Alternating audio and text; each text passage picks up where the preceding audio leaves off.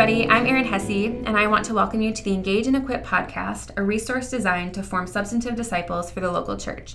This Sunday, September 10th, we're starting a new series called Substance, based on a book that our lead pastor, Nick Gibson, wrote. We're really excited to start, and we hope that you'll join us. In early February of this year, Pastor Nick framed the direction of our Sunday services for the whole year, what we're going to pursue together as a church. And in a lot of ways, Substance is a culmination of all that we've been doing all year long.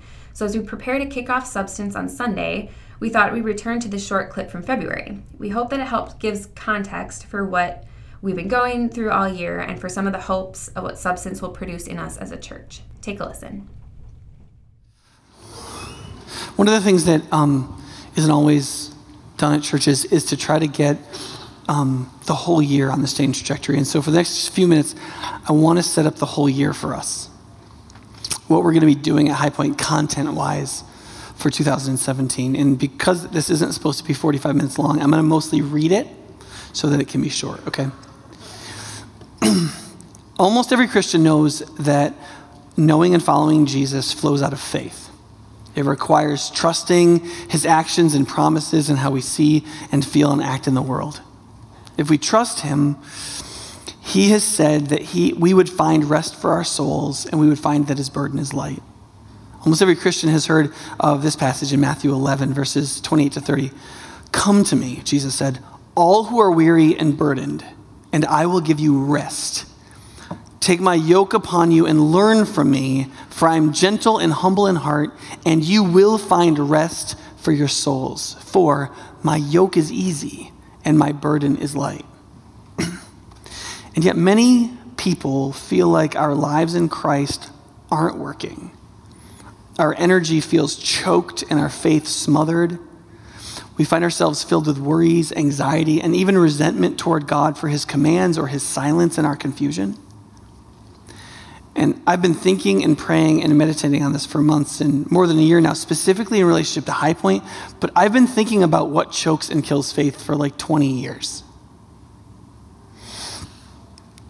And um, it grew on me, especially as I was thinking about our lives together at High Point, that Jesus has not been silent on all of these experiences, their attending doubts, and the desperate feelings that accompany them.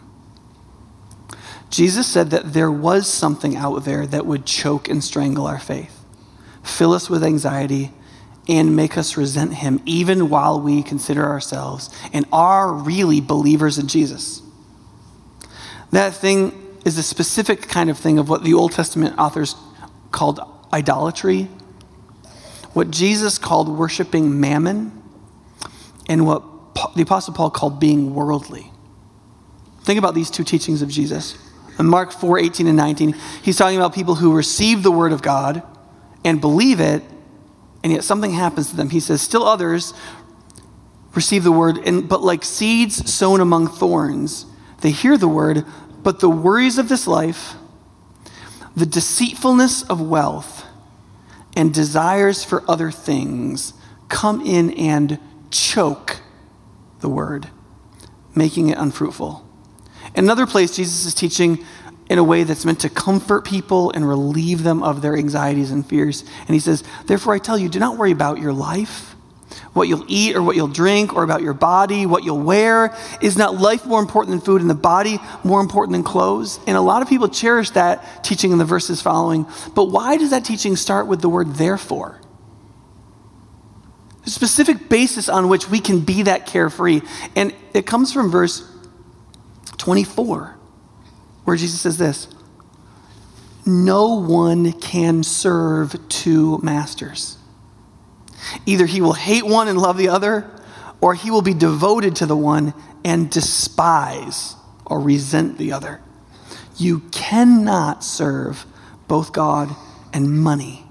Now, the word money in the NIV translation is a translation of the word mammon.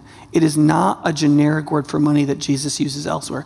In almost any every other place Jesus refers to money, he uses the denomination in the culture, a denarius or something like that.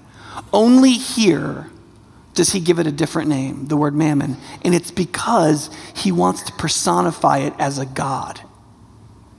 He wants us to think of all the things of this world the deceitfulness of riches, our desire for other things, as a person, a God, and he gives it the name mammon to get our attention.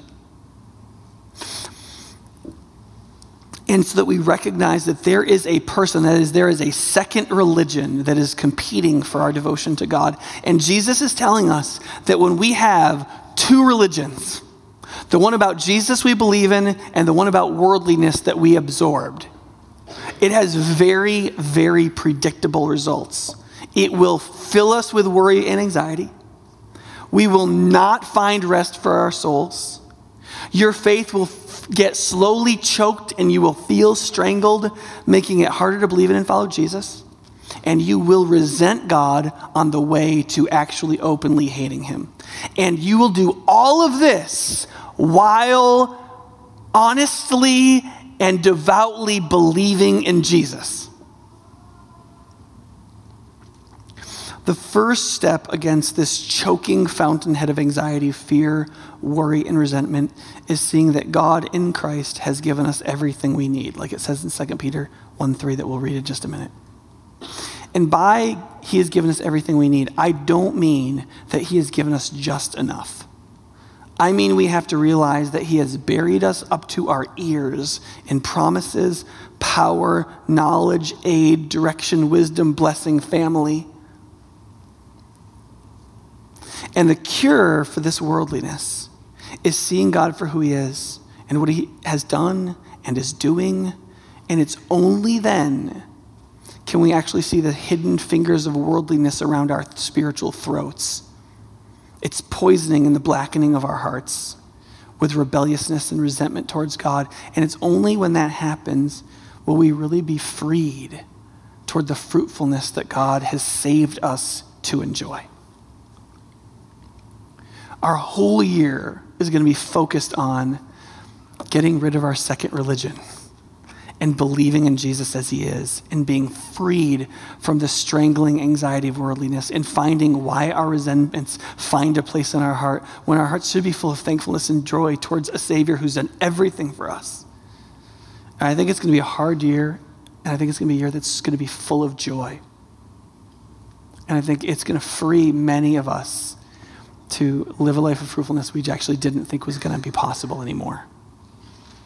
And so, as you listen to the first passage of 2 Peter being read, l- listen to it as though that verse is setting up our year together, because that's the passage we're going to memorize as our memorized passage for the whole year.